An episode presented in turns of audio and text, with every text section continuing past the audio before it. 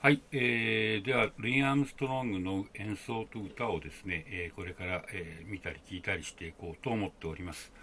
えー、ルイ・アームストロングってさっきちょっと言いましたけども、えー、ニューオーリンズでプロになってですね1922年に、まあ、彼のその元の、えー、バンドリーダーっていうかボスだった、え、キング・オリバーっていう、え、コルネット奏者に呼ばれて、え、ニューオーリンズからシカゴに、え、移るんですね。であの最初はそのキング・オリバーのバンドのセカンドコルネットっていう、まあ、なんて言うんでしょうかね、サブみたいな、えー、位置で演奏してたんですけども、えー、実はキング・オリバーよりもルイ・アームストロングの方が、えー、コルネットが上手だったんで、えー、みるみるうちに、えーまあ、自分のボスというかね、その先生を、え、追い越していったわけです。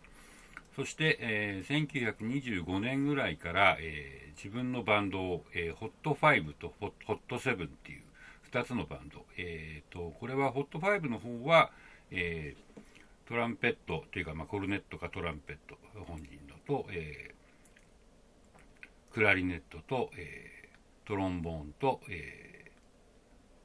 ー、バンジョーかギターと、えー、ピアノ。でホット7はそれに、えーチューバと打楽器が入るっていう、まあ、ドラムスですね、えー、という編成なんですけど、まあ、そういう編成でたくさん、えー、レコードを作りましたでそれが非常にヒットしてですね、まあ、彼は一躍、えー、ジャズのスターになったわけですけどもで、まあ、彼はその演奏がうまい歌がうまいっていうだけじゃなくて、えー、非常にこう陽気な性格でですねその陽気な性格が、えー、演奏にも現れるっていう点でも人気を得たと思います。で彼はですねそのルイ・アームストロングっていう名前なんですけどもなぜか、えー、サッチモっていう、えー、あだ名を持ってました。でサッチモっていうのは、えー、いろんな説があるんですけど一つは、えー、サッチェウマウスっていう、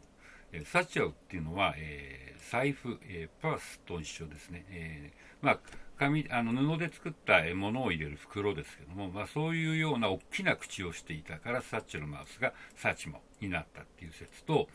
あと、こんな大きな口、サチマウスっていうのが、えー、サチマウスがサチモになったっていう2つの説がありますけども、まあ、とにかくその大きな口が、えー、でいつも笑っているっていうのが、えー、彼のそのサチモっていう、え、ニックネームの由来だそうです。え、というわけで、え、ここでは20年代の曲を3曲続けて聴いてもらおうと思います。1曲目はマスクラト・ランブルっていう、えー、曲で、まあ、これは、えー、その彼のそのトランペットの演奏の、えー、まあ、一つの、えー、典型みたいな感じだと思います。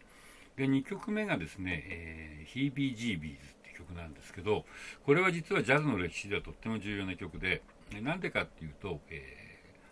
ー、初めて、えー、スキャットっていう、え、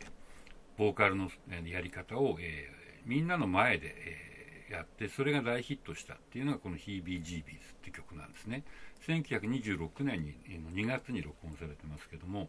まあ、彼はここで、えー、トランペットを吹いてで、まあ、ボーカルで歌を歌おうとしたんですけども、えー、途中でですね、まあ、これいろんな説もあるんですけども歌詞を書いたカードが、えー、譜面台から落っこっちゃったっていう説がありますでもまあ最初からこれは僕はあの確信犯的にですね、えーここはちょっとスキャットを聴かせてやろうじゃないかって、まあ、彼は思っていたと思うんですけども、えー、というわけで歌の途中から本当にスキャットのアドリブになります。で、まあ、これだけ、あの、奔放に、え、アドリブで、え、スキャットをやった人は、それまでジャズの歌手にいなかったんで、みんなはこれを聞いてすごくびっくりして、大喜びして、で、それ以来スキャットっていうのがジャズ、え、ボーカリストの、まあ、一つの必修科目みたいになったと言われている曲です。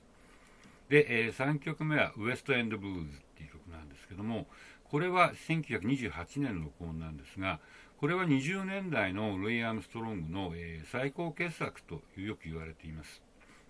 で、まあ実際聴きますとですね、非常にこれスローテンポの、えー、割とこうブルーな感じの曲なんですけども、一番最初の、えー、他の人が入らない一人だけで吹くイントロから、えー途中のソロ、それから本人の、えー、スキャット、そしてあとこれ、アール・ハインズって人がピアノを弾いてるんですけど、そのアール・ハインズのソロも含めてですね、まあ、多分それまでの、20年代のジャズでは、誰もやらなかったような、高度なアドリブをとっています。つまりそのアドリブっていうのはずっとジャズの、えー、最初の頃からあったわけですけども、ここまで、自由に、そしてメロディアスに、そして、人の心を、え、打つような感動的なアドリブソロをやった人は他にはいなかったわけですね。で、あのガンサー・シュラーっていう、えー、音楽学者っていうか、まあ、ジャズの、えー、学者で作曲家の人がいるんですけど、まあ、彼はこの曲が、えー、ジャズを芸術にしたんだアートにしたんだっていうようなことを言ってます。で、まあ、それほど素晴らしい演奏なんですけど、まあ、それをですね、えここにそのコピーした楽譜が流れるような YouTube を貼っておきましたので、まあ、楽譜を見ながらゆっくり聴いてください。え、それでですね、この後に、えー、2018年、これちょうどウェストエンドブルースが録音されて90年後なんですけども、に、えー、リッキー・リカルディっていう、えー、なんて言うんでしょうかね、えー、ルイ・アームストロング・ハウス・ミュージアムっていうところの、えー、リサーチコレクションなんていうのかな、えーまあ、師匠というか学芸日本でいう学芸員みたいな人が